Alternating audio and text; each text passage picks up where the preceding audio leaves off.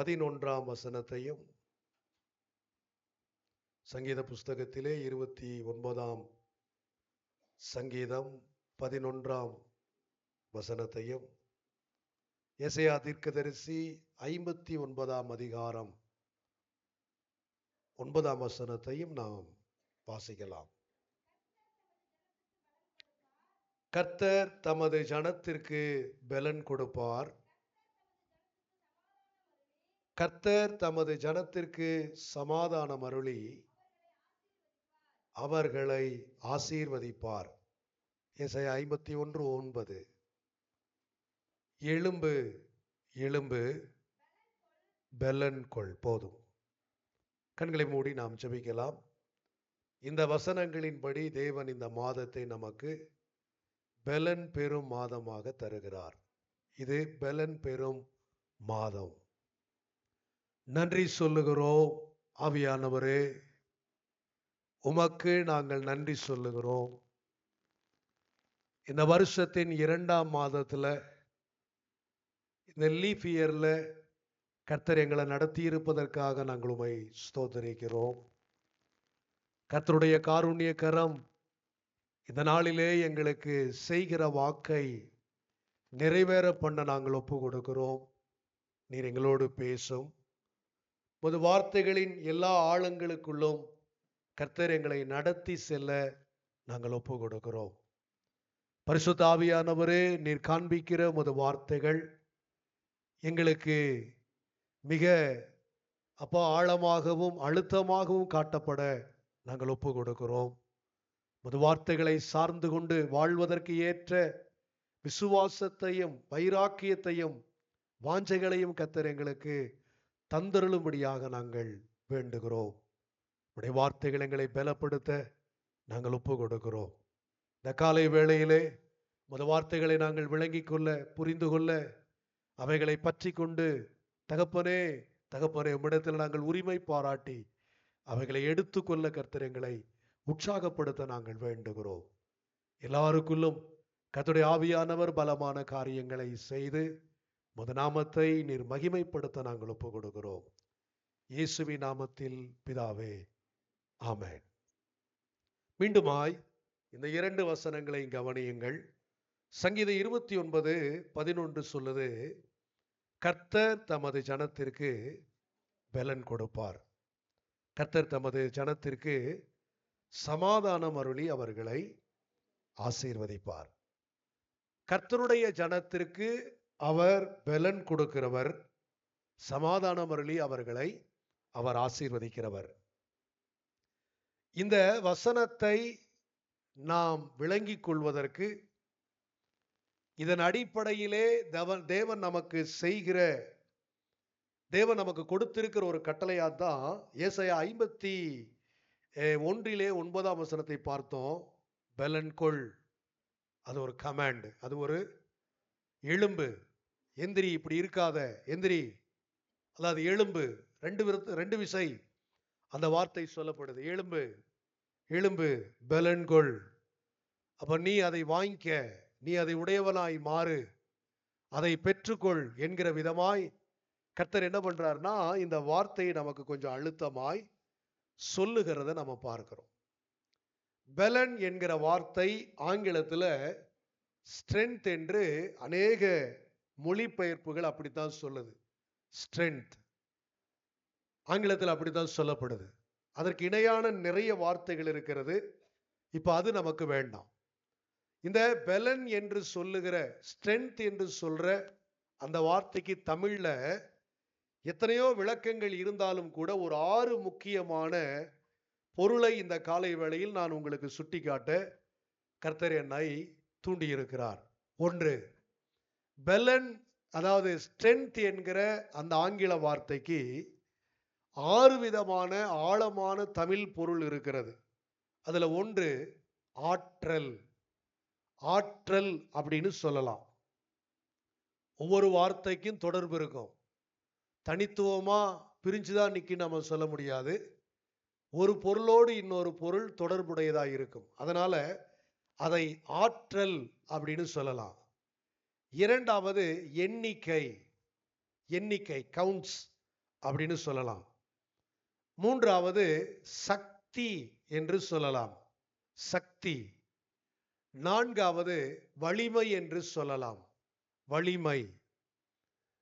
ஐந்தாவது பலம் என்று சொல்லலாம், பலம் அப்படின்னு சொல்லலாம்.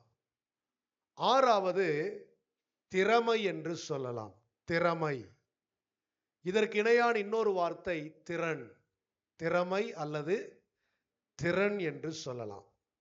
இப்போ இந்த ஆறு வார்த்தைகளை எளிமையா நீங்க மனசுல வச்சுக்கோங்க. ஒன்னோடு ஒன்று இது வலிமை, ஒன்னோடு ஒன்று தொடர்புடையதாக இருந்தாலும் நமக்கு முதல்ல பலன்னா என்னன்னு ஓரளவுக்காவது என்ன செய்யணும், ஓரளவுக்காவது தெரியணும் இல்லையா? ஆமா, சில நேரம் எல்லாம் படிச்சிருக்கிறோம்.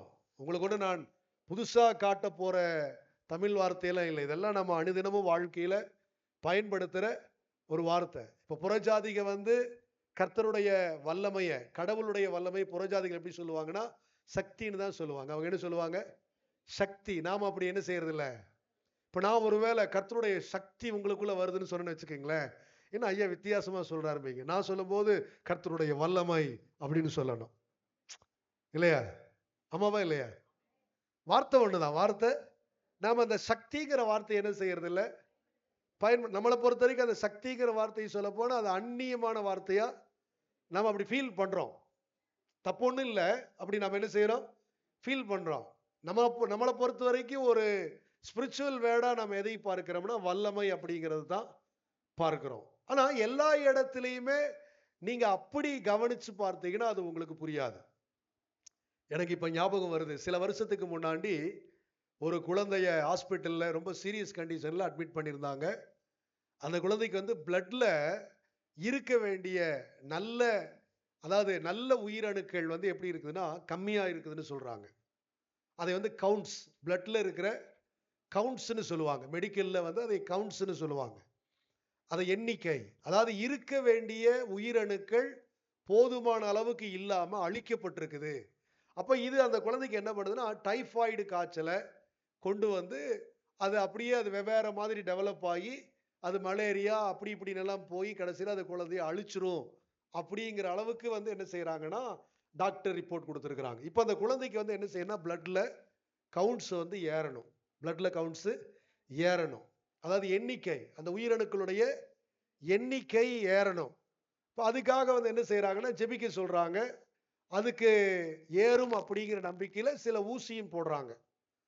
அப்போ அந்த ஊசி போடுறதை வச்சு பார்க்கும்போது குழந்தைக்கு எவ்வளவு வேகமாக அது ஏறும்னெல்லாம் சொல்ல முடியாது, பார்க்கலான்னு தான் சொல்கிறாங்க. அப்போது டெஸ்ட் ஊசி போட்டாச்சு. அதுக்கப்புறம் உங்களுக்கு ப்ராப்பராக ஒரு டோஸு 2 டோஸுன்னு கொடுக்க ஆரம்பிச்சிட்டாங்க. ஏறுது, ஆனால் பெருசாக டாக்டர் எதிர்பார்க்கிற அளவுக்கு ஏறலை. இப்போ என்ன பிரச்சனை அப்படின்னு கேட்டிங்கன்னா இந்த நேரத்தில் அவங்களுக்கு அந்த குழந்தைக்கு ஒரு ப்ரேயர் சப்போர்ட் தேவைப்படுதுன்னு கூப்பிட்டுருக்குறாங்க. அப்போ கூப்பிட்டு என்னிடத்துல பேசும்போது நான் அவங்ககிட்ட சொல்கிறேன், பயப்படாதீங்க, உண்டாக்கினவர் கர்த்தர், உருவாக்குகிறவரும் கர்த்தர். அதனால் உண்டாக்கினவர் இப்போ இருக்கிற பிரச்சனைக்கு தேவையான கவுன்ஸை கர்த்தர் என்ன பண்ணுவார்னா ஏறும்படி, எண்ணிக்கை பெருகும்படி ஆண்டவர் செய்வார்னு அவங்களுக்கு ஜெபம் பண்ணி விட்டுட்டேன். அடுத்த நாள் காலையில் அவங்க எனக்கு ஃபோன் பண்ணுறாங்க, ரொம்ப ஆச்சரியமாக இருக்குதுங்கய்யா, இப்போ பிளட் டெஸ்ட் எடுத்தாங்க, தேவையான அளவுக்கு கவுண்ட்ஸ் ஏறிடுச்சுங்கிறாங்க, எண்ணிக்கை. ஆனா எல்லா இடத்துலையும் எண்ணிக்கைங்கிற வார்த்தையை நம்ம என்ன செய்ய முடியாது. ஆனா அதுவும் பலத்துல தான் அடங்கி இருக்குது, அதுவும் எதுலதான் அடங்கி இருக்கிறது, பலத்துல. இப்போ உங்களுக்கு நான் சொல்றது விளங்கணும். இப்ப சில நேரம் நமக்கு தெரியாத அநேக எண்ணிக்கை நமக்கு இருக்குது, நம்ம அதுல கவனம் செலுத்தல, அது ஒரு பலன் அப்படிங்கிறது நாம என்ன செய்யல, புரியல. உங்களுக்கு கிதியோனை ஆண்டவர் மீதியானியருக்கு எதிராக அனுப்புறேன்னு சொல்லும் போது கிதியோன் பயந்தார். ஏன் பயப்படுறாருன்னு கேட்டீங்கன்னா போதுமான அளவுக்கு அவருக்கு என்ன இல்லைன்னா எண்ணிக்கை இல்லை, வீரர்கள் இல்லை, போதுமான யுத்தம் செய்யத்தக்க வீரர்களுடைய எண்ணிக்கை அவருக்கு இல்லை. மொத்தமே அவர்கிட்ட 32,000 பேர் தான் இருக்கிறாங்க. அப்போ ஆண்டவர் என்னங்கிறாருன்னு இது ரொம்ப அதிகம், இதை ஃபில்டர் பண்றேங்கிறாரு. இவர் 32,000 பத்தாதுங்கிறாரு. ஆண்டவர் என்னங்கிறாரு, இந்த எண்ணிக்கை பத்தாதுங்கிறாரு. ஆண்டவர் இந்த எண்ணிக்கை அதிகம்ங்கிறாரு. கடைசியில எவ்வளவு இருந்தா உனக்கு போதுங்கிறாருன்னா 300 இருந்தா போதுங்கிறாரு. 32,010 அப்படின்னு சொன்னவனுக்கு ஆண்டவர் 300 போதுங்கிற ரத்தினத்துக்கு புரிகிறது. இப்போ நீங்க ஏறக்குறைய நீங்க கவனிச்சு பார்த்தீங்கன்னா, அதாவது ஒரு தோராயமா சொல்ல போனா 100 மடங்கு அப்படின்னு நம்ம வச்சுக்கிட்டோம்னா 100 மடங்குல 99 மடங்கு வேண்டாங்கிறாரு. இது வேண்டாம்ப்பா, இதை விட்டுருங்கிறாரு. எனக்கு இவங்களை வச்சுக்கிட்டு செய்ய முடியாது, ஆனா இந்த 300 பேர் எண்ணிக்கை உள்ளது போதுங்கிறாரு. இப்ப நான் உங்ககிட்ட சொல்றேன், சில நேரம் நமக்கு தேவைக்கு அதிகமானது இருக்கும், அது கூட நமக்கு பிரச்சனை தான். இருக்கிறீங்களா என்ன? அதாவது நமக்கு இருக்க வேண்டிய அளவுக்கு இல்லாம அதிகமா இருந்தாலும் நீங்க சில நேரம் அப்படி டாக்டர் சொல்லுவாங்க, பார்த்துருக்கிறீங்களா? நீங்க இந்த பிளட் டெஸ்ட் எல்லாம் எடுக்க போனீங்கன்னா அதுல 2 கொடுத்துருப்பான். இருக்க வேண்டியது எவ்வளவு, ஆனா உங்களுக்கு எவ்வளவு இருக்குது அப்படின்னு கொடுத்துருப்பான். கவனிக்கிறீங்களா? அவரேஜா ஒரு மனுஷனுக்கு எவ்வளவு இருக்கணும், கால்சியம்னா எத்தனை இருக்கணும், புரோட்டீனா எவ்வளவு இருக்கணும், கிரியேட்டினா எப்படி இருக்கணும், எவ்வளவு இருக்கணும் அப்படின்னு ஒரு கவுண்ட்ஸ் இருக்கும். ஆனா உங்களுக்கு எவ்வளவு இருக்குது அப்படின்னு அதுல ஒரு கிரீன்ல ஹைலைட்டர் பண்ணி கொடுப்பாங்க. மெடிக்கல் ரிப்போர்ட்ல நீங்க பிளட் ரிப்போர்ட் வாங்க போனீங்கன்னா, யூரின் ரிப்போர்ட் வாங்க போனீங்கன்னா அதுல என்ன செய்வாங்கன்னா ஒரு ஹைலைட்டர் மார்க்ல பண்ணி கொடுப்பான். அது என்ன அப்படின்னு கேட்டீங்கன்னா, 1 குறைவா இருக்கும், இல்லைன்னா ரொம்ப அதிகமா இருக்கும். அப்போ அதுதான் உங்க காய்ச்சலுக்கு காரணம், அதுதான் உங்களுக்கு வந்திருக்கிற இந்த வியாதிக்கு காரணம். டாக்டர் என்ன செய்வாரு? அதை வச்சு ட்ரீட்மெண்ட் கொடுப்பாரு. அப்போ உங்களுக்கு என்ன புரியணும்? நமக்கு தேவையானது அதிகமா இருந்தாலும் பிரச்சனை, தேவையானது தேவையான அளவுக்கு இருக்கணும். தேவையானது அப்போ மிஞ்சி போக கூடாது. அதனாலதான் நீதிமானை குறித்து சொல்லும் போது நமக்கு மிஞ்சின நீதிமானம் இருக்காத. பைபிள் எப்படி சொல்லுது? இந்த கிறிஸ்தவத்துக்குள்ள சபைக்குள்ள 4 மிஞ்சின நீதிமான் இருப்பான், கண்டிப்பா இருப்பான் சபைக்குள்ள. அவன் ரொம்ப தேவையில்லாத அளவுக்கு நீதி பரிசுத்தத்தை யோசித்து வீணா போறவன். புரியுதா உங்களுக்கு? என்னடா ஐயா அப்படி சொல்றாருன்னு யோசிக்கிறீங்களா? அது அப்படித்தான் வசன சொல்றதுனால நான் தைரியமா சொல்றேன், மிஞ்சின நீதிமானா இருக்காத, இருக்க வேண்டிய அளவுக்கு நீதிமானா இரு. உங்களுக்கு எப்படி அதை நான் விளங்குற மாதிரி சொல்றது அப்படின்னா, நீதிமானா நம்ம எல்லாருமே வாழணும், அதை கர்த்தர் என்ன செய்யறாரு? விரும்புறார். இப்ப மிஞ்சின நீதிமானா இருக்காது அப்படின்னு என்ன அர்த்தம்? சில பேர் எந்த வகையிலையும் தப்பே செய்யக்கூடாதுன்னு நிற்பான். அதான் பிரச்சனையே. நாம அப்படியா வந்தோம்? நாம அப்படி வந்தோமா? சில நேரம் நான் யோசிப்பேன், நம்மளை மன்னிக்கிறவர் ஒவ்வொருத்தரும் என்ன செய்யறாரு? அப்போ ஒவ்வொருத்தரும் திருந்துறதுக்கு நாம என்ன செய்யணும்னா, அவங்களுக்கு வாய்ப்புகளை தரணும். ஒருத்தர் திருந்துறதுக்கு அவங்களுக்கு நாம என்ன செய்யணும்? வாய்ப்புகளை தரணும். நீங்க என்னை திருப்பி கேட்கலாம், வாய்ப்பு தந்துகிட்டே இருக்கணுங்களாயா? டக்குன்னு யாரோ சில பேர் அப்படி யோசிக்கிறீங்க, அதுக்காக வாய்ப்பு தந்துகிட்டே இருக்கணுமா அப்படிம்பீங்க. நல்லா நீங்க கவனிங்க, தந்துதான் ஆகணும் வாய்ப்புகளை. எனக்கு முடியலைங்க, அவனுக்கு வாய்ப்பு தரவே முடியல, இவனெல்லாம் திருந்த மாட்டான், இவனெல்லாம் திருந்த மாட்டான் அப்படின்னு நம்ம ஒரு ஜட்ஜ்மெண்ட் கொடுத்து அவங்களை என்ன செஞ்சிருவோம்னா, தனியா ஒரு கூடல் நிக்க வச்சிருவோம். நீங்க நல்லா கவனிங்க, பைபிள் என்ன சொல்லுதுன்னா, எந்த மனுஷனை பிரகாசிக்க பண்ணுகிறவர் கர்த்தர், அவர் நினைச்சா எந்த மனுஷனை வேணாலும் பிரகாசிக்க பண்ணுவார். அப்ப மிஞ்சின நீதிமானா இருக்காத அப்படின்னு என்ன அர்த்தம்னா, இவன் திருந்த மாட்டான், இவன் திருந்த மாட்டான் அப்படின்னு சொல்லி ஒருத்தருக்கு முத்திர குத்தி அவங்களுக்கு தீர்ப்பிட்டு நீ அப்படி ஆயிடாத. ஏன்னா உன்னை நீதிமானாக்குகிறவர் கர்த்தர், உன்னை ஆக்கினவர். பைபிள் ஒரு வசனம் சொல்லுது, நம்மை நீதிமான் ஆக்குகிறவர் கர்த்தர். அப்போ ஆக்குகிறவரும் கர்த்தர் தான். நம்மளை இன்னொரு வசனம் சொல்லுது, நம்மளை நீதிமான் ஆக்குகிறவர் சமீபமாயிருக்கிறார். அப்போ அவர் என்ன செய்யறாருன்னு கேட்டீங்கன்னா, யாரையும் இருக்கிறபடியாகவே இருக்கும்படி விட்டு விடாம அவரால் மாற்றிவிட முடியும், அவரால் மாற்றிவிட முடியும். நாம நம்புவோம் ஆண்டவரால முடியும். அவங்க மாறுறாங்களா மாறல, நம்ம நம்புவோம் ஆண்டவரால அவர்களை மாற்ற முடியும். சில நேரம் நம்ம இப்படி யோசிப்போம். அதனால எனக்கு அன்பானவர்களே நல்லா கவனிங்க, எண்ணிக்கை என்பது கூட அந்த பலத்துல தான் அடங்கி இருக்கிறது. சமாரியாவில் இருந்த ஒரு மந்திரவாதி எனக்கு ஆண்டர் ஞாபகப்படுத்துறார். அவன் புறஜாதிக்காரன், புறஜாதி மனுஷன். அவன் மாயத்தினால் என்ன பண்ணானா, ஜனங்கள்கிட்ட தன்னை ஒரு பெரியவனாக காண்பிச்சுட்டு இருந்தானா. அதனால மக்கள் என்ன பண்ணாங்கன்னா, அவனை கடவுளுடைய தேவனுடைய சக்தின்னு நினைச்சுக்கிட்டு இருந்தாங்களாம். தேவனுடைய பெரிய சக்தி, கடவுளுடைய பெரிய சக்தின்னு அவனை ஜனங்கள் நினைச்சுக்கிட்டு இருந்ததா அப்போஸ்தலர் 8ஆம் அதிகாரத்துல எழுதப்பட்டிருக்கிறது நம்ம வாசிக்கிறோம். அப்போ என் அன்பு தேவனுடைய பிள்ளைகளே, அங்கே சக்தி என்கிற ஒரு வார்த்தை பலத்திற்கு உதாரணமாக என்ன செய்யப்பட்டிருக்குதுன்னா காட்டப்பட்டிருக்குது. இப்போ நீங்க அப்படியே கவனிச்சு பாருங்க.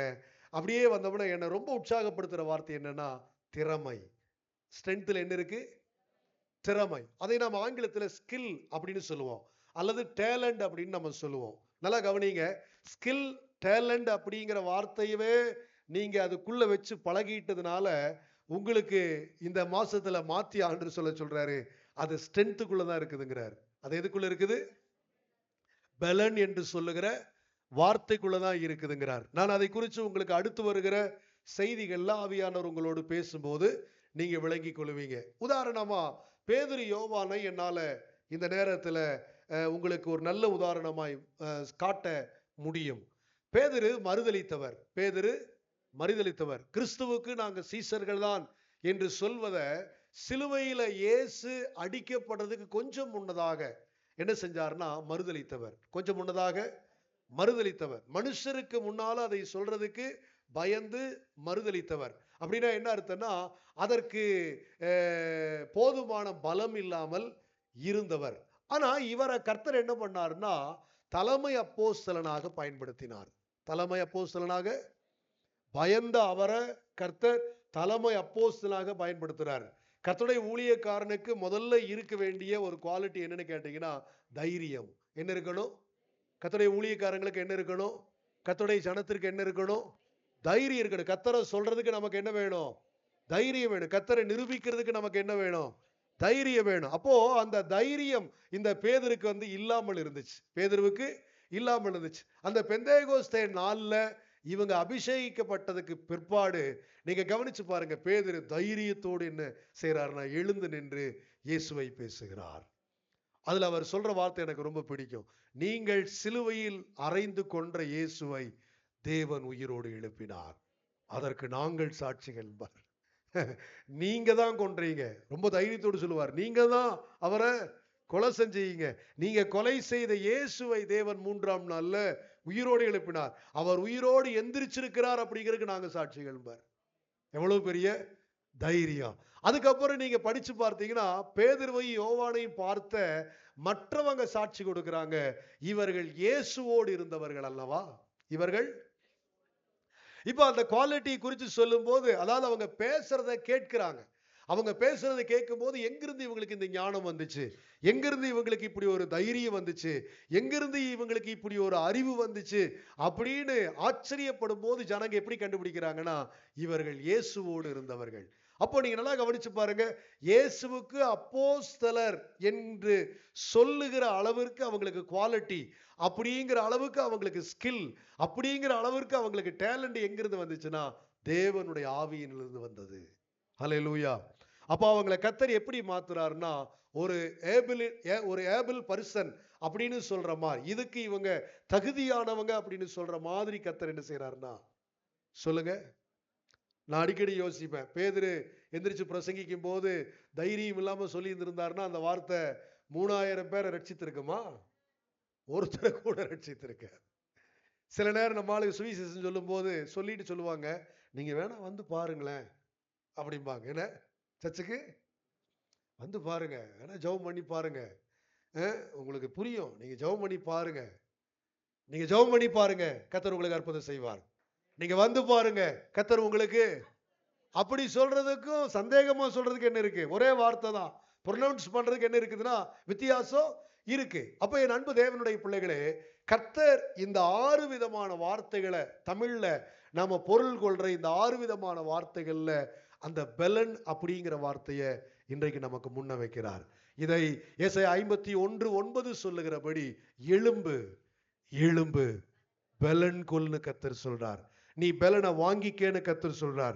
நீ பெலனை பெற்றுக்கொள் என்று கர்த்தர் சொல்லுகிறார். எத்தனை பேர் விசுவாசிக்கிறீங்க சொல்லுங்க பாக்கல. உங்க வலக்கரத்தை உயர்த்தி சங்கீதம் 29:11 படி கர்த்தர் எனக்கு பெலன் கொடுக்கிறார். சொல்லுங்க, சங்கீதம் 29:11 படி கர்த்தர் எனக்கு பெலன் கொடுக்கிறார். ஏசாயா 51:9 படி நான் பெலன் பெற்றுக் கொள்ளுகிறேன். சொல்லுங்க, ஏசாயா 51:9 படி நான் பலன் பெற்றுக் கொள்ளுகிறேன். அல்லேலூயா!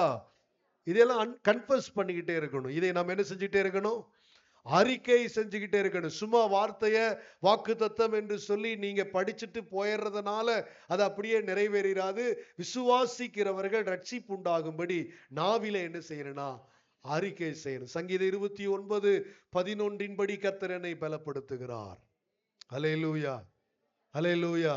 இப்ப எதெல்லாம் உங்களுக்கு தகுதி இல்லாத மாதிரி நீங்க உணர்றீங்க, நீங்களே உணரணும். நீங்க மற்ற யாரோடும் கம்பேர் பண்ண வேண்டாம். யாரோடும் கம்பேர் பண்ணாதீங்க. உலகத்துல இருக்கிறவங்க உங்களை யாரோடு வேணாலும் கம்பேர் பண்ணட்டும், ஆனா நீங்க யாரோட என்ன செய்யக்கூடாது கம்பேர் பண்ணவே, உங்களை நீங்க தனித்துவமாய் யோசிங்க. தேவன் அப்படித்தான் நம்ம எல்லாருக்குமே தனித்தனியா ஒரு அடையாளத்தை கர்த்தர் என்ன செஞ்சிருக்கிறார்னா வைத்திருக்கிறார். நம்ம ஒவ்வொருவரையுமே கர்த்தர் தனித்தனியாய் என்ன செய்யறாருன்னா அவருடைய பார்வையில ஒரு நோக்கத்திற்காக கர்த்தர் வைத்திருக்கிறார். அல்லேலூயா, அல்லேலூயா. சில நேரம் சில சிறந்த மாதிரிகள் சில பேர்கிட்ட இருக்கும், அதனால அது உங்களை கவர்ந்திருக்கலாம். சில பேர்கிட்ட இருக்கிற சில சிறப்பு உங்களை என்ன செஞ்சிருக்கலாம்னு ஆச்சரியத்திற்குள்ளாக்கி இருக்கலாம். அதனால நீங்க நான் அவங்கள மாதிரி மாறணும், அவங்கள மாதிரி நான் வரணும், அவங்களுக்கு மாதிரி எனக்கு வேணும்னு நீங்க யோசிக்கலாம், தப்பில்லை.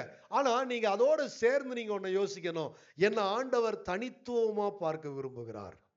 அதை எப்பவுமே நீங்க மறந்துடக்கூடாது. எல்லாரும் சொல்லுங்க, என் ஆண்டவர் தனித்துவமா பார்க்க விரும்புகிறார். அல்லேலூயா. ஆண்டவர் பார்க்கிற தனித்துவத்துக்குள்ள நம்ம வந்தமோ இல்லையோ, ஆனா ஆண்டவர் அப்படிதான் நம்ம இருக்குன்னு என்ன செய்யறாருன்னா விரும்புறார். சில பேருக்கு இந்த ஜென்ம புத்தி அப்படிங்கிற மாதிரி, ஜென்ம சுவாபம் அப்படிங்கிற மாதிரி என்ன பண்ணும்னா, சிலது அவங்களை தேவன் பார்க்கிற விதமா இருக்கிறதுக்கு விடாது. அந்த ஜென்ம சுவாபம், ஜென்ம புத்தி அப்படிங்கிற மாதிரி சிலரை அது என்ன பண்ணிருக்குன்னா ஆட்கொண்டு கடைசி வரைக்கும் அவங்க சாகர வரைக்கும் பாருங்க, தேவன் விரும்பின மாதிரி அவங்கள வாழ விடாம அந்த ஜென்ம புத்தி அல்லது ஜென்ம சுவாபம்ங்கிறது அவங்களை அப்படியே வச்சு கொண்டு போயிடும். அல்லேலூயா. இருக்கிறீங்களா என்ன? தேவ ஆவியானவர் தான் நீங்க யாரு, எப்படிப்பட்டவங்க, எப்படி இருக்கும்படி தேவன் உங்களை விரும்புறாரு, எப்படி இருக்கும்படி தேவன் உங்களை அழைக்கிறாருங்கிறத எல்லாம் ஆவியானவர் மட்டும்தான் உங்களுக்கு சொல்லி கொடுப்பாரு. இருக்கிறீங்களா என்ன? இப்போ நீங்க என்னுடைய அனுபவத்தை பார்க்கிறதுனால, என்னுடைய அனுபவத்தை நீங்க பின்பற்றுகிறதுனால நீங்க அப்படி ஆயிட முடியாது. உங்களை தேவன் எப்படி பார்க்கிறாருங்கிறது உங்களுக்கு தெரியணும். அது உங்களுக்கு இருக்கிறீங்களா என்ன? நம்ம எங்க தெரியுமா லாக் ஆயிடுறோம், நம்ம யாரோ நமக்கு சொல்ற அல்லது ஏதோ நம்மளை பாதிச்சிருக்கு அதுலயே நாம நின்றுவோம். அதுதான் நம்மளை என்ன செய்யுதுன்னா தேவன் பார்க்கிற விதமா வாழக்கூடாதபடி நம்மளை அங்கேயே நிப்பாட்டிரும். அல்லேலூயா. நீங்க நல்லா புரிஞ்சுக்குங்க, எந்த மனுஷனும் உங்களை பார்க்கிறத விட தேவன் சிறப்பாய் உங்களை பார்க்கிறார். அல்லேலூயா. எல்லாரும் சொல்லுங்க, எந்த மனுஷனும் பார்க்கிறத விட. இந்த உலகத்துல இவங்களை மாத்த முடியாது அப்படிங்கிறதுக்கு உலகம் சொல்ற பொதுவான வார்த்தை என்ன? இப்படியே வாழ்ந்துட்டாங்க, இப்படியே வளர்ந்துட்டாங்க, இப்படியே பழகிட்டாங்க, அதனால இவங்களை என்ன செய்ய முடியாது. இதை நானும் சொல்றேன். இப்படியே வளர்ந்தவங்களை, இப்படியே பழகினவங்களை மாத்த முடியாதுன்னு நானும் சொல்லுவேன். இது ஜென்ரலான வார்த்தை, இது எல்லாருமே சொல்ற ஒரு பொதுவான வார்த்தை. ஆனா நீங்க கவனிங்க, இந்த வார்த்தையை விளங்கி கொள்ற ஒவ்வொருத்தரும் கவனிங்க. நீங்க ஆண்டவரே நீர் என்னை எப்படி பார்க்கிறீரோ நான் அப்படி வாழ விரும்புகிறேன் எத்தனை பேர் தேவனிடத்துல கேட்கிறீங்களோ அவங்களை கர்த்தர் அப்படி ஆக்குவார். அல்லேலூயா. உங்களுக்கு அது வரணும், உங்களுக்கு அது தோணணும். இல்லை எல்லாரும் சொல்றாங்க நான் இப்படித்தாங்கிறாங்க, நான் அப்படித்தாங்கிறாங்க, எனக்கே தெரியுது நான் இப்படித்தான்னு அப்படின்னு நினைச்சிட்டீங்கன்னா உங்களை என்ன செய்ய முடியாது, தேவன் நினைச்ச மாதிரி தேவன் மாத்த முடியாது. உங்களுக்குள்ள எல்லாத்தையும் தாண்டி ஒரு உணர்வு வரணும். ஆண்டவரே நீர் என்னை எப்படி பார்க்கிறீரோ, நான் எப்படி இருக்குன்னு நீர் விரும்புகிறீரோ அப்படி என்னை மாற்றம்னு சொல்லி நீங்க அவரை பார்த்து கேட்க முடியும். நீங்க கேட்கிறீங்க, நீங்க ஜெபிக்கிறீங்க அப்படின்னா நிச்சயம் ஆண்டவர் உங்களை அப்படி ஆக்க. எல்லாரும் சொல்லுங்க பார்க்கலாம், ஒரு ஆமென் சொல்லுங்க பார்க்கலாம். கிதியோனை பார்த்து பயந்திருந்த நேரத்தில் ஆண்டவர் எப்படி கூப்பிட்டாரு அப்படின்னு என்ன அர்த்தம்? இல்ல அப்படின்னா என்ன அர்த்தம்னு கேட்டேன். ஆண்டவர் கிதியோனை எப்படித்தான் பார்த்தாரு? பராக்கிரமசாலியா தான் பார்த்தாரு. கிதியோனை ஆண்டவர் பராக்கிரமசாலியா தான் பார்த்தார். ஆனா கிதியோன் தனக்குள்ள எப்படி நினைச்சிட்டு இருந்தாரு? தான் ஒரு பயம் உள்ளவன், தனக்கு தனக்கு தைரியம் அவ்வளவாய் இல்லைங்கிறத யோசித்துட்டு இருந்தார். நான் இப்படி உங்களுக்கு சொல்லி இருக்கிறேன், இந்த மனுஷனை ஆண்டவர் யுத்தத்துக்குள்ள எப்படி கொண்டு போனார் அப்படின்னு கேட்டீங்கன்னா, பெருசா அம்பெய்கிற மாதிரியோ, ஈட்டி எய்கிற மாதிரியோ, பெருசா கல்லெறிந்து சண்டை போடுற மாதிரியோ எல்லாம் கர்த்தர் கொண்டு போகாம காளி பானையை உடைச்சு ஒரு வேட்டு மாதிரி, ஒரு வெடி சத்தம் மாதிரி சத்தத்தை எழுப்பி கர்த்தர் ஜெயம் கொடுக்கிறார் அப்படின்னு நான் உங்களுக்கு பல முறை சொல்லியிருக்கிறேன். இன்றைக்கு இந்த காலை வேளையில கர்த்தர் ஒரு புதிய ஒரு ரெவலேஷனை உங்களுக்கு கர்த்தர் காண்பிக்க விரும்புகிறார். எப்படி அப்படின்னா, இந்த இவன் பராக்கிரமசாலியா இருக்கிறதுனால இவன் அம்பும் எய்ய வேண்டாம், ஈட்டியும் எரிய வேண்டாம், கல்லு எரிய வேண்டாம், இவன் காலிப்பான சத்தமே வெடியாய் மாறும். அப்படி பராக்கிரமசாலிங்கிற புரிஞ்சுதா புரியலையா? இதுவரைக்கு நாம பார்த்த பார்வை கிரியோனை பற்றி வேற, இப்போ ஆவியான நம்ம காட்டுற பார்வை வேற. இவன் கல் எறிய தேவையில்லை, ஈட்டி எறிய தேவையில்லை, அம்பு எய்ய வேண்டிய தேவையில்லை. இவன் போட்டு உடைக்கிற காலி பானை வரும்பாரு சத்தம், அது வருகிற சத்தம், அந்த வெடி சத்தமா காலி பானையை உடைச்சி இவன் கத்தி எடுக்காம ஈட்டி எறியாம இவன் வில் அம்பு பிடிக்காம இன்னும் வேற விதத்துல எல்லாம் சண்டை போடாம ஜெயிக்கிற அளவுக்கு பராக்கிரமசாலியாக்கு நான் சொல்றேன். அல்லேலூயா. எப்பவுமே ரெண்டு பார்வை இருக்கு. உங்க பார்வையை மாற்றிக்கொள்ளுங்க. என் அன்பு தேவ பிள்ளைகளே, இந்த மாதத்தை கர்த்தர் நமக்கு பெலன் கொள்ளும் அல்லது பெலன் பெறும் மாதமாய் தருகிறார். வேத புஸ்தகத்துல என்னை ரொம்ப ஆச்சரியப்படுத்துகிற 3 விதமான மக்களை இன்றைக்கு உங்களுக்கு முன் பலத்திற்கு உதாரணமா நான் சொல்ல ஆவியானவர் என்னை உற்சாகப்படுத்தி இருக்கிறார். என்னோடு சேர்ந்து வேத புஸ்தகத்தை திருப்புகிறவர்கள், அந்த 3 விசேஷமான மனிதர்களை உங்க சிந்தையில வைத்து கொண்டு, இந்த வசனங்களுக்கு ஆதாரமா அவங்கள சிந்தையில வைத்து கொண்டு நீங்க ஜெபிப்பதற்கும், நீங்க இந்த வார்த்தைகளை பற்றி கொண்டு ஆண்டவரிடத்துல, ஆண்டவரே எனக்கு நீங்க அப்படி செய்யுங்கன்னு சொல்லி கேட்பதற்கு கர்த்தர் உங்களுக்கு அவங்கள ஒரு உதாரணமாய் காண்பிக்க விரும்புகிறார். என்னாகம புஸ்தகம் 23:22 அடிக்கடி நாம சொல்லி ஜெபிப்போம். அடிக்கடி நமக்கு சொல்லப்படுற ஒரு வார்த்தை படிக்க பார்க்கலாம். தேவன் அவர்களை எகிப்திலிருந்து புறப்பட பண்ணினார், காண்டா மிருகத்துக்கு ஒத்த பெலன் அவர்களுக்கு உண்டு. அல்லேலூயா. இதைய கர்த்தர் யாருக்கு சொல்றாருன்னா இஸ்ரவேலருக்கு சொல்றாரு. இது யாருக்கு கர்த்தர் சொல்றாரு? யாருக்கு சொல்றாரு? எல்லாரும் சொல்லுங்க, யாருக்கு சொல்றாரு? இஸ்ரவேலரை பற்றி நமக்கு இப்படி சொல்றார். ஆனா இந்த காலை வேளையில ஒரு ரெவலேஷனை கர்த்தர் உங்களுக்கு தரார் அல்லது தரணும். உங்களுக்குள்ள ஒரு ஆள் மனதில் உங்களுக்கு ஒரு வெளிப்பாடு உண்டாவதாக. கர்த்தர் உங்க ஆவியின் கண்களை திறப்பாராக. இஸ்ரவேலருக்கு தான் அப்படி சொல்லப்பட்டுச்சு.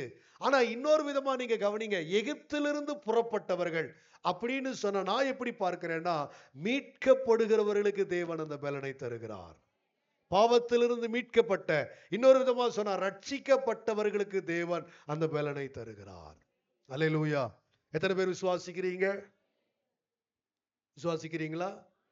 கொஞ்ச நேரத்துக்கு முன்னாடி தான் சொன்னேன், உங்களுக்குள்ள இருக்கிற மைண்ட் செட்டை நீங்க என்ன செய்யுங்க, மாற்றுங்க. எல்லாரும் இப்படி சொல்றாங்க, எனக்கு ஜென்ம சுபாவம், நானெல்லாம் மாறவே முடியாதுட்டாங்க, நான் இந்த மாதிரி ஒரு குடும்பத்துல பிறந்திருக்கிறேன், இப்படி ஒரு பின்னணியில பேக்ரவுண்ட்ல நான் வந்திருக்கிறேன், எனக்கு அப்பா அம்மா சரியில்லை, எனக்கு மூதாதையர்கள் சரியில்லை, என் பரம்பரையே ரொம்ப கஷ்டப்பட்டிருக்குது, அதனால நான் பெருசா உயர்றதுக்கு வாய்ப்பே இல்லை, அப்படி இப்படிங்கிற இந்த மாதிரி தாற்பரியத்தை விட்டுட்டு நீங்க நினைங்க, கர்த்தர் என்னை ரட்சித்திருக்கிறதுனால ரட்சிக்கப்பட்ட எனக்கு தேவன் காண்டாமிருகத்திற்கு பலனை தருகிறார். எத்தனை பேர் விசுவாசிக்கிறீங்க? அல்லேலூயா, அல்லேலூயா. உங்களுக்கு எளிமையா காண்டாமிருகத்தை பற்றி நான் பிரசங்கிக்கு இப்ப எனக்கு நேரம் இல்லை, உங்களுக்கு எளிமையா சொல்றேன். காண்டாமிருகம் மிகவும் பலனுள்ள ஒரு விலங்குகளுக்கு, விலங்குகள்ல மிகவும் பலனுள்ள விலங்குக்கு காண்டாமிருகம் எப்படி செய்யப்படுதுன்னா, என்ன செய்யப்பட்டிருக்குன்னா ஒப்பிடப்பட்டிருக்கிறது. விசேஷமா அதனுடைய பலன், அதனுடைய கொம்பிலே அதனுடைய பலன். ஆண்டவர் யோபு கிட்ட பேசும்போது சொல்லுவார், அதுக்கு மிகுந்த பலன் இருக்குதுங்கிறதுனால ஒரு மாட்டை ஏர்ல பூட்டி உழுகுற மாதிரி உழுதுருவியான்னு கேட்பார். எனக்கு அந்த டைலாக் ரொம்ப பிடிக்கும்.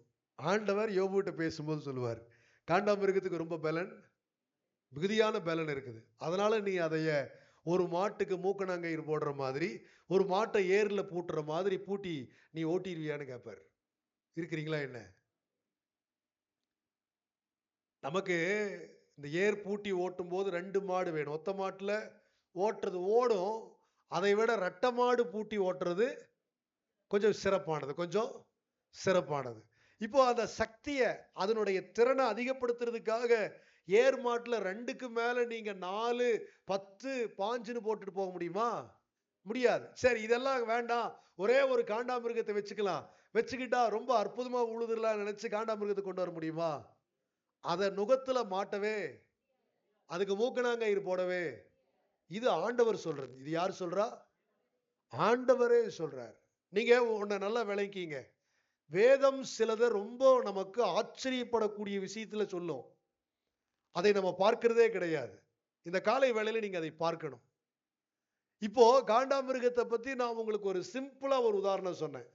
அதுக்கு ரொம்ப சக்தி இருக்குது, ஆனா அதை என்ன செய்ய முடியாது. மூக்கணாங்கயிறு போட்டு ஏர்ல பூட்டி ஓட்ட, அதான் காண்டாமிருகத்தினுடைய பலன். இப்ப எத்தனை பேத்துக்கு புரிகிறது? மீட்கப்பட்ட ஜனத்தை பிசாசு அடிமைப்படுத்தவே முடியாது. விளங்கி கொண்டவர்கள் பாக்கியவான்கள். அல்லேலூயா.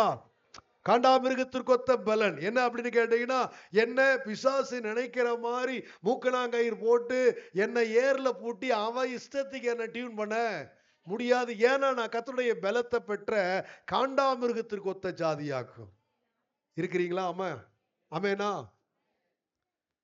சோ மீட்கப்பட்டவங்களுக்கு கர்த்தர் என்ன பலனை வச்சிருக்கிறாரு பாருங்க. இஸ்ரவேலருக்கு அது இருந்துச்சு. இஸ்ரவேலருக்கு அந்த பலன் இருந்துச்சு. அவங்கள பற்றி வேதம் சொல்லும் போது நீங்க நல்லா கவனிங்க. அவங்க 40 வருஷம் அவங்க வாழ்க்கையில நடந்து திரிந்தார்கள். நம்ம நம்மளும் தான் நடக்கிறோம். நம்மளும் தான் அல்ல, டாக்டர்ஸ் நம்மளை நடக்க சொல்றாங்க. காலையில நடங்க, சாயங்காலம் நடங்க, டெய்லி ஒரு 5 கிலோமீட்டராவது நடங்க.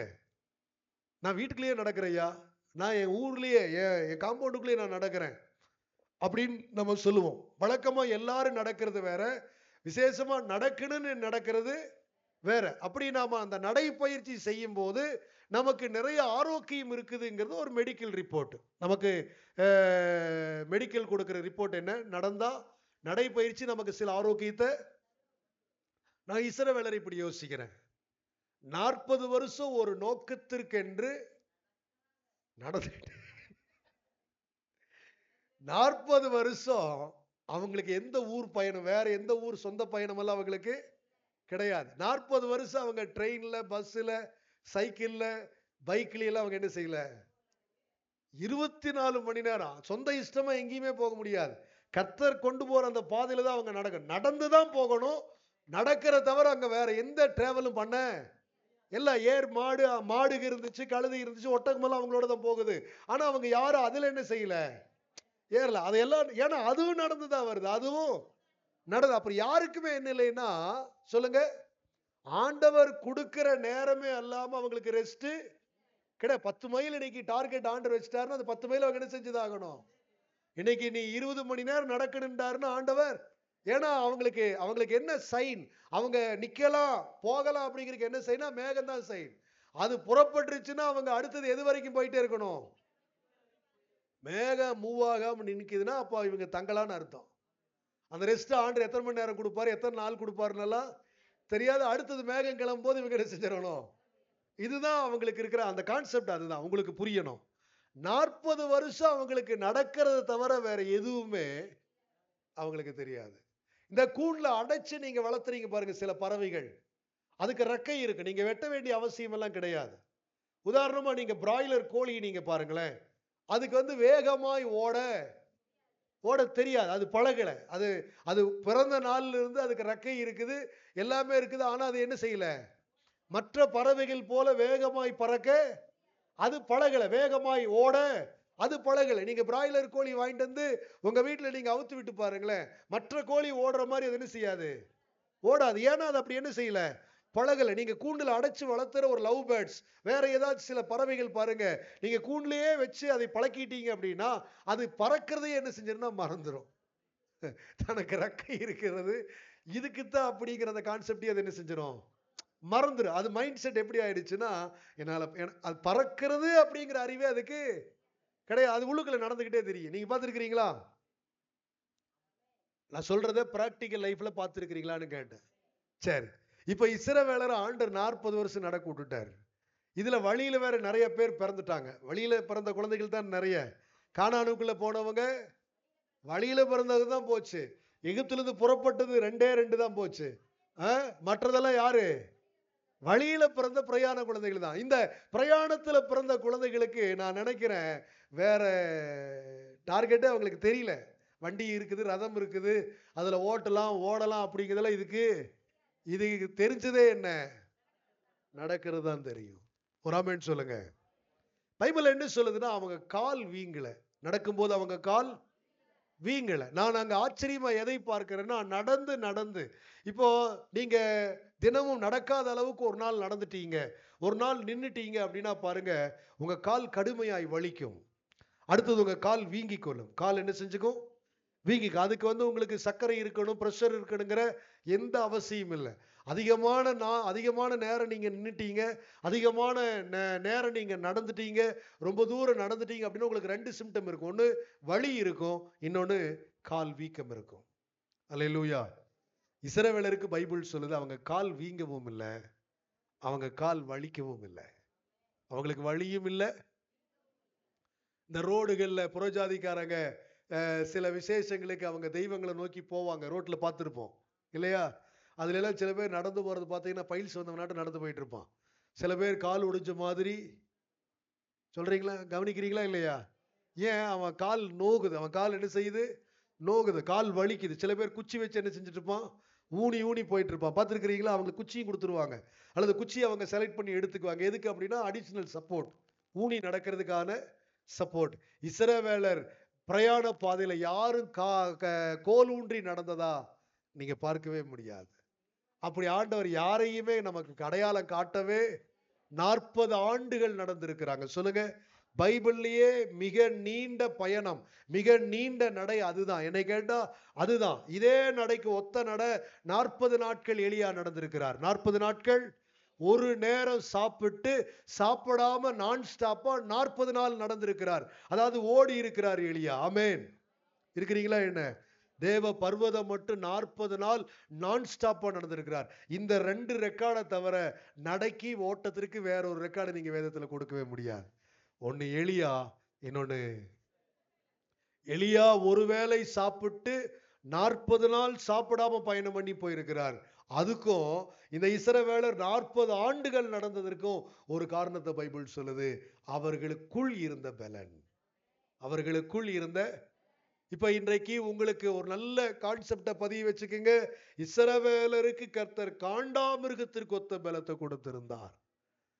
அவங்களை யாரும் இனி என்ன செய்ய முடியாதுன்னு அடிமைப்படுத்த முடியாது. அவங்க நடக்கிறதுனால அவங்க கால் வீங்காது, நடக்கிறதுனால அவங்களுக்கு வலி இருக்காது. அப்படிங்கிறதுக்கு இஸ்ரவேலரை கர்த்தர் மிக பெரும் உதாரணமாய் நமக்கு காட்டி இருக்கிறார். அடுத்ததாக உங்களுக்கு நான் வேதத்திலே காண்பிக்க விரும்புகிற 2வது உதாரணம் உபாகம புஸ்தகம் 34ஆம் அதிகாரம் 7ஆம் வசனம். வாசிக்க பார்க்கலாம். 34ஆம் அதிகாரம் 7ஆம் வசனம். மோசே மரிக்கிற போது 120 வயதாயிருந்தான். அவன் கண் இருள் அடையவும் இல்லை, அவன் பலன் குறையவும் இல்லை. மோசையை பற்றி இங்க ஆவியானவர் எழுதி வச்சிருக்கிறார். இந்த பலன் எல்லாருக்கும் இருந்துச்சா அப்படின்னு கேட்டீங்கன்னா எல்லாருக்குமே இல்லை. உதாரணமா முற்பிதாக்கள்ல உதாரணமா ஈசாக்கு இல்லை. நீங்க பார்க்கிறீங்க, ஈசாக்கு மரிக்கும் போது, மரிக்கிறது கொஞ்சம் முன்னதாகவே வயசான காலத்திலேயே அவருக்கு என்ன இல்லை? பார்வை இல்லை. அவருக்கு பார்வை போயிடுச்சு. அதுக்காக ஒரு பரிசுத்தவான் இல்லைங்கிற அர்த்தம்? பார்வை இருக்குது, பார்வை போறதை வச்சு பரிசுத்தவான் நீதிமான்ங்கிற அர்த்தம்? நீங்க மோசேக்கு பார்வை போகலின்னு எழுதியிருக்குது, அதனால மோசே பெரிய பரிசுத்தவான். ஈசாக்கு பார்வை போயிடுச்சு, அதனால அவர் பரிசுத்தவான் இல்லையா? அப்படி அல்ல, அப்படி அல்லவே அல்ல. இப்போ நம்ம சிலரெல்லாம் பாருங்க, கண்ணாடி போடுறதுக்கு வெக்கப்படுற ஆட்கள் இருக்கிறோம். கண்ணாடி போடுறத விசுவாச குறைவாக நினைக்கிற ஆட்கள் கூட இருக்கிறோம். ரெய்னார்ட் போங்கே அப்படிங்கிற ஒரு தேவ மனுஷன் சமீபத்தில் தான் மரித்தார். நான் அவரை மீட்டிங்கில் பார்த்துருக்கிறேன். அவருடைய எத்தனையோ புஸ்தகங்களை படிச்சிருக்கிறேன், சாட்சிகளை கேட்டிருக்கிறேன். அவர் செபிக்கும் போது பிறவி குருடுகள் சர்வசாதாரணமாக பார்வை பெறும். ஆனால் இவர் கண்ணாடி போட்டிருப்பார், இவர் கண்ணாடி போட்டிருப்பார். இவர் ஜெபம் பண்ணும்போது இவருடைய கூட்டங்கள்ல அந்த சுகமாகி ஜனங்க விட்டுட்டு போறாங்க பாருங்க. கண்ணாடி, ஹியரிங் எய்டு, அப்புறம் அவங்க நடக்கிறதுக்கு பயன்படுத்தின ஸ்டிக்கு, அவங்க வீல் சேர்லாம் விட்டுட்டு போறாங்க பாருங்க. அதைய அடுத்து வரக்கூடிய சில நாட்கள் அந்த கவர்மெண்ட்ல இருக்கிற மாநகராட்சி நகராட்சியிலிருந்து கிளீன் பண்றவங்க வண்டியா ஏத்திட்டு போவாங்க. அவ்வளவு மிரக்கல் நடக்கும். ஆனா அவர் என்ன போட்டிருப்பாரு? கண்ணாடி போட்டிருப்பாரு. நல்லா நீங்க கவனிக்கணும். இவர் ஜபிச்சு அப்ப கூட இவர் கண்ணாடி போட்டுட்டு இவர் ஜபிக்கும் போதும் பிறவி குருடர்களுக்கு கத்தர் திறக்கிறார். ஆனால் இவருடைய கண்ணுக்கு தேவையான பவர் கிளாஸ் இவர் என்ன செஞ்சிருக்கிறாரு, போட்டிருக்கிறார். அப்போ உங்களுக்கு ஒண்ணு புரியணும், பரிசுத்தவானா இருந்தா ஆண்டவர் எந்த பலவீனமே இல்லாம நடத்திடுவார் நீங்க நினைக்க கூடாது. இது வேதம் விசேஷமாய் காட்டுகிற ஒன்று, வேதம் விசேஷமாய் காட்டுது. பைபிள் என்ன சொல்லுதுன்னா மோசையுடைய வாழ்க்கையில கண் பார்வை ஹைலைட் பண்ணி காட்டுது. அவருக்கு பார்வை குறையில, சரீரத்துல பலன் குறையில, சரீரத்துல. ஆனா அவர் மரிக்கும் போது வயசு எவ்வளவு? இது விசேஷமா அவருக்கு கொடுக்கப்படுற ஒரு சாட்சி. அப்போ ஆண்டவர் நினைச்சாருன்னா எத்தனை வயசானாலும் உங்க சரீரத்துல பலன் குறையாதபடி வைக்க முடியும். நான் கொஞ்ச நேரத்துக்கு முன்னாடி சொல்லிட்டேன், பலன் குறையறதுனால நீங்க பாவி என்ற அர்த்தம். அந்த கான்செப்ட் யாருக்காவது இருந்ததுன்னா அதை தூக்கி எறிஞ்சிருங்க. புரியுதா? நான் சொல்றது விளங்குதா இல்லையா? ஆமே.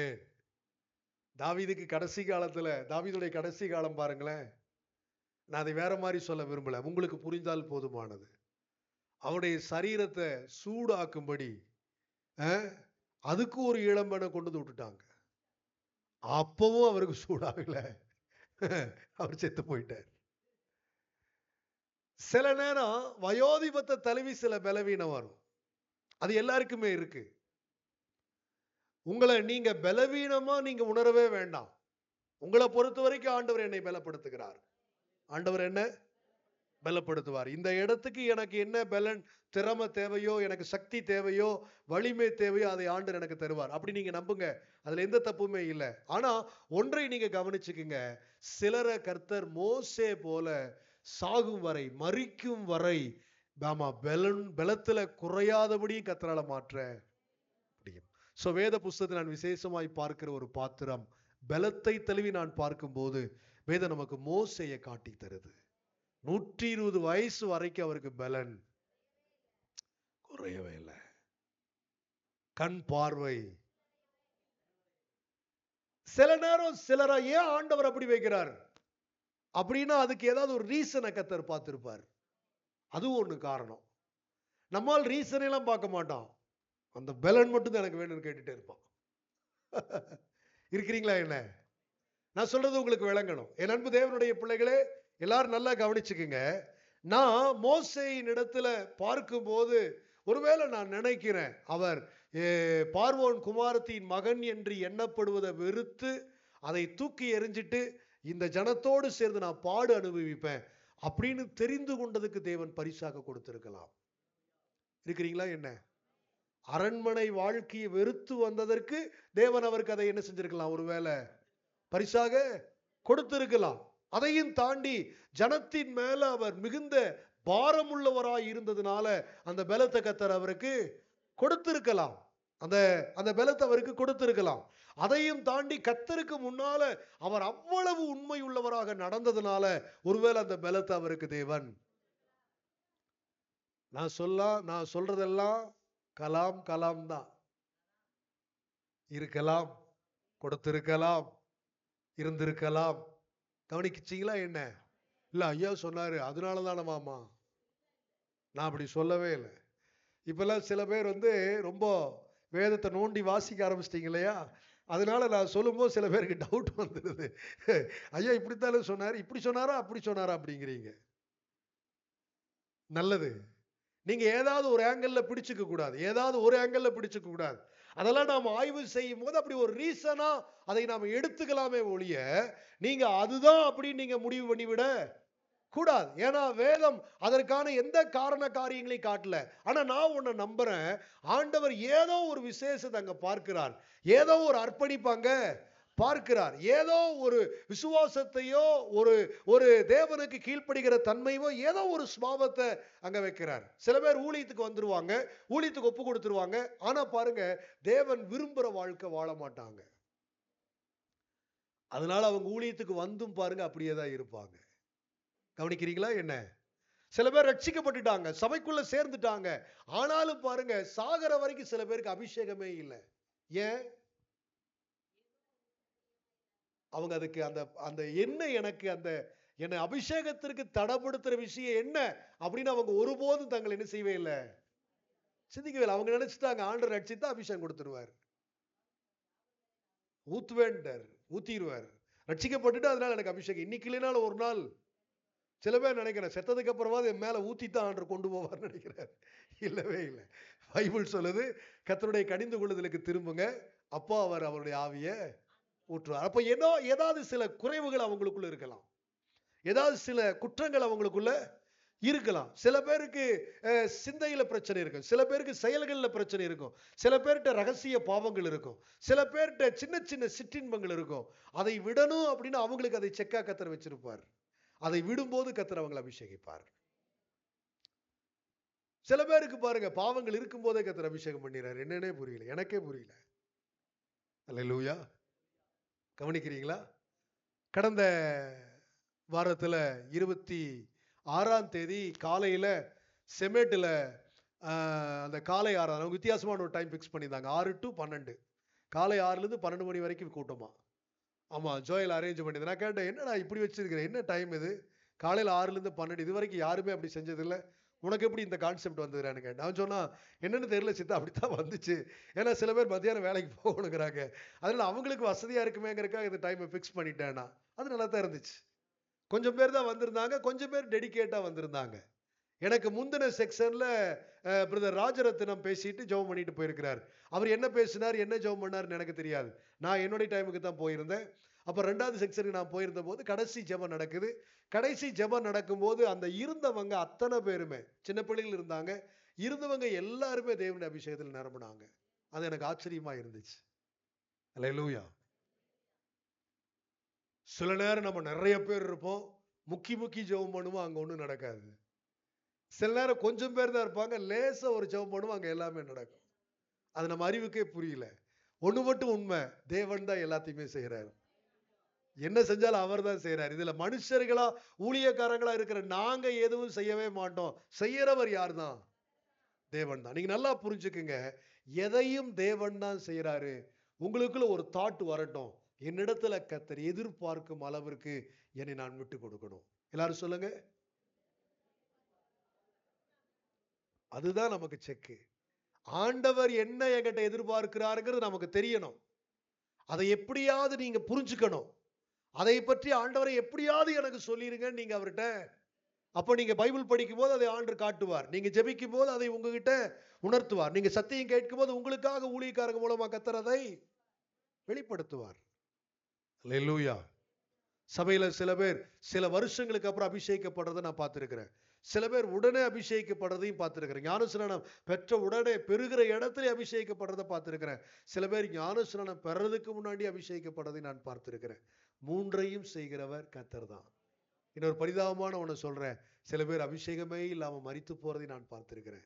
நம்ம சபையிலே இருந்திருக்கிறாங்க, அதையும் நான் பார்த்துருக்கிறேன். கவனிக்கிறீங்களா? என்ன செத்தும் போயிட்டாங்க, நானும் அடக்கம் பண்ணிட்டேன். அவங்களுக்கு சாகிற வரைக்கும் என்ன கிடைக்கல? ஏன் எனக்கு தெரியல, ஏன் எனக்கு தெரியல. இப்போ உங்களுக்கு சில பேருக்கு ஒரு வெளிப்பாடு வருது, ஒருவேளை தேவ சித்தம் அவங்க அபிஷேகிக்காம இருக்கும்போது தானோ. அப்படி மட்டும் இல்லாது எனக்கு தெரியும், அபிஷேகப்படாம இருப்பது தேவ சித்தமா? இல்லவே இல்லை. கர்த்தர் அவங்ககிட்ட என்னமோ எதிர்பார்த்திருக்கிறார், கர்த்தர் அவங்ககிட்ட எதையோ உணர்த்தி இருக்கிறார். அவங்க கடைசி வரைக்கும் அதை ஒத்துக்கவே இல்லை, கடைசி வரைக்கும் அவங்க கீழ்ப்படியில, கடைசி வரைக்கும் அதுக்கு தகுந்த மாதிரி அவங்கள தங்களை மாற்றிக்கொள்ளல. அதனால அவங்களை கடைசி வரைக்கும் கர்த்தர் என்ன செய்யல. அதுதான் வெளிப்படையான உண்மை.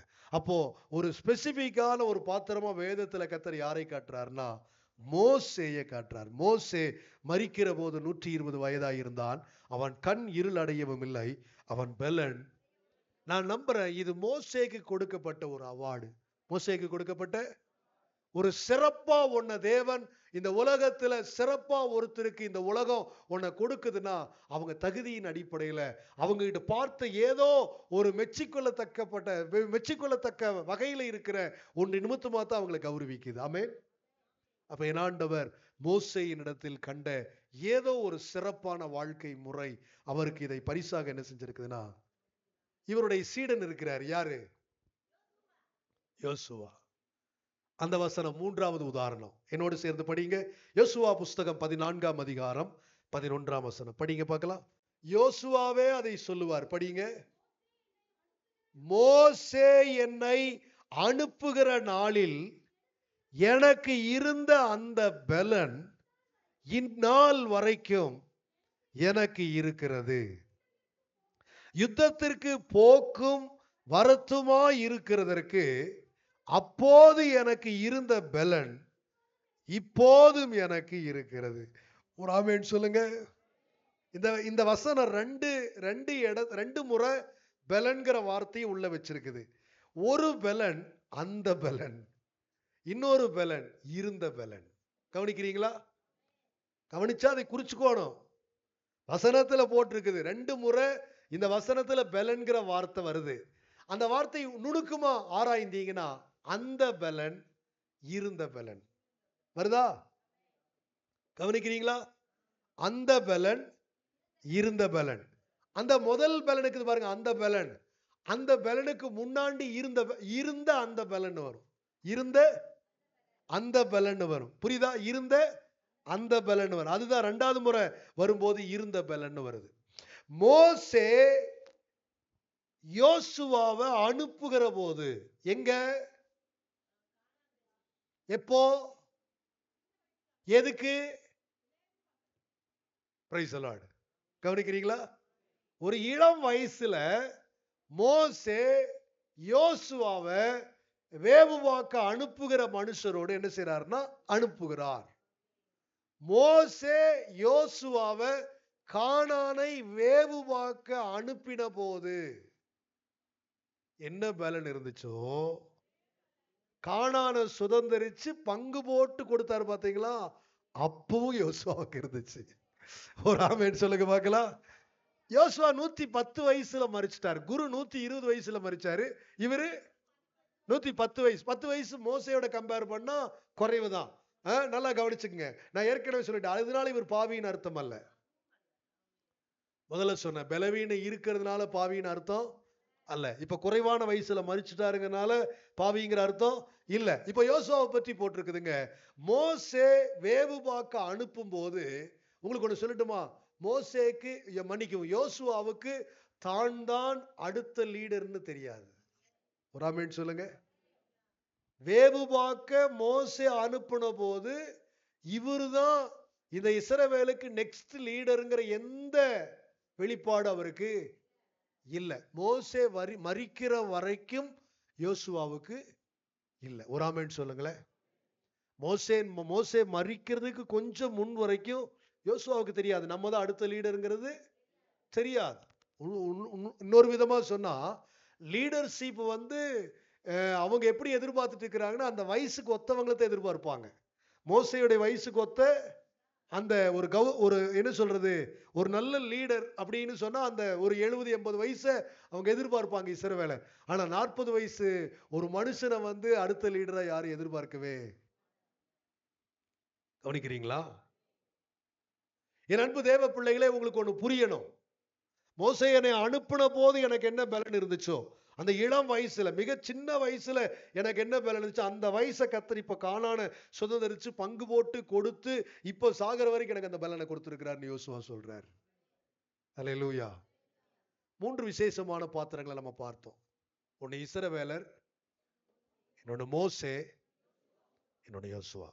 பலத்திற்கு உதாரணமா இவங்க வேதத்துல காண்பிக்கப்பட்டிருக்கிற ஒரு நல்ல உதாரணமான பாத்திரங்கள். இன்னும் நிறைய இருக்கிறாங்க. இந்த காலை வேளையில 3 பேரை நான் உங்களுக்கு காண்பிச்சிருக்கிறேன். மீட்கப்பட்ட ரட்சிக்கப்பட்டவர்களுக்கு உதாரணமா இஸ்ரவேலரை பார்க்கிறோம். அர்ப்பணிக்கிறவர்களுக்கு உதாரணமா மோசையை பார்த்திருக்கிறோம். கீழ்ப்படிந்து விசுவாசிக்கிறவங்களுக்கு உதாரணமா யோசுவாவை கத்தர் காட்டுறார். மோசை அனுப்பின போது கீழ்ப்படிஞ்சு போனார். அந்த விசுவாசத்தோடு கடைசி வரைக்கும் வாழ்ந்தார். ஒரு ஆமேன் சொல்லுங்களேன். மோசேயினுடைய தலைமைத்துவம் இவர் மேல வருன்னு யாருமே நினைக்கல. இவரு நினைச்சதில்லை. ஆண்டவர் தான் தந்தார். அதை வெகு சிறப்பாய் செய்து முடித்தார். நான் போன ஞாயிற்றுக்கிழமை கூட உங்களுக்கு இடையில ஒரு எக்ஸாம்பிள் காட்டும் போது யோசுவா புஸ்தகம் கடைசி அதிகாரத்திலிருந்து உங்களுக்கு நான் காட்டினேன். யோசுவா மரிச்சு போயிட்டாரு. அதுக்கப்புறம் வெகு நாள் வரைக்கும் ஜனங்க, இஸ்ரவேல் மக்கள் அந்த தேவனை தவிர யாரையுமே சேவிக்கல. ஒரு ஸ்ட்ராங்கான ஃபவுண்டேஷனை யோசுவா இஸ்ரவேலருக்குள்ள போட்டுட்டு போயிருந்தாருன்னு சொன்னேன். எவ்வளவு பெரிய ஒரு தலைமைத்துவம் யோசுவாவுக்கு இருந்துச்சுன்னு யோசித்து பாருங்களேன். அந்த சிறப்பு எனக்கு எப்படி தோணுதுன்னா, மோசேயின் இடத்துல கூட பார்க்காத ஒரு சிறப்பாய் நான் அந்த யோசுவாவின் இடத்தில் பார்க்கிறேன். கவனிக்கிறீங்களா? ஒவ்வொருத்தருடைய ஒரு ஸ்பெஷாலிட்டி இருக்கும். அப்போ யோசுவாவை நான் எப்படி பார்க்கிறேன்னா, கீழ்ப்படிந்து விசுவாசித்து பற்றி கொண்டவங்களுக்கு உதாரணமா இந்த காலை வேளையில கர்த்தர் யோசுவாவை எனக்கு காட்டுகிறார். சோ பிரியமானவர்களே, இஸ்ரவேலர் மீட்புக்கு உதாரணமானவங்க, மோசே அர்ப்பணிப்புக்கு உதாரணமானவர், யோசுவா விசுவாசித்து கீழ்ப்படுகிறதற்கு உதாரணமானவர். சோ இந்த மூன்று பேருக்கு கர்த்தர் கொடுத்த ஒரு விசேஷ பலனை நாம பார்த்தோம். அந்த பலத்தை நமக்கும் தேவன் தருவார். நாம் அறிகிற அந்த விசுவாச சத்தியத்திற்கு உங்களை அர்ப்பணிக்க கர்த்தர் உங்களை நடத்தி செல்வார். நம்ம எல்லாரும் எழுப்பின்னு இருக்கலாமா? இந்த மாதம் முழுவதும் இதுவரை நீங்கள் பார்த்திராத, இதுவரை நீங்கள் அனுபவித்திராத எல்லா பலத்தையும், எல்லா விதமான பலனையும், எல்லா விதமான திடனையும்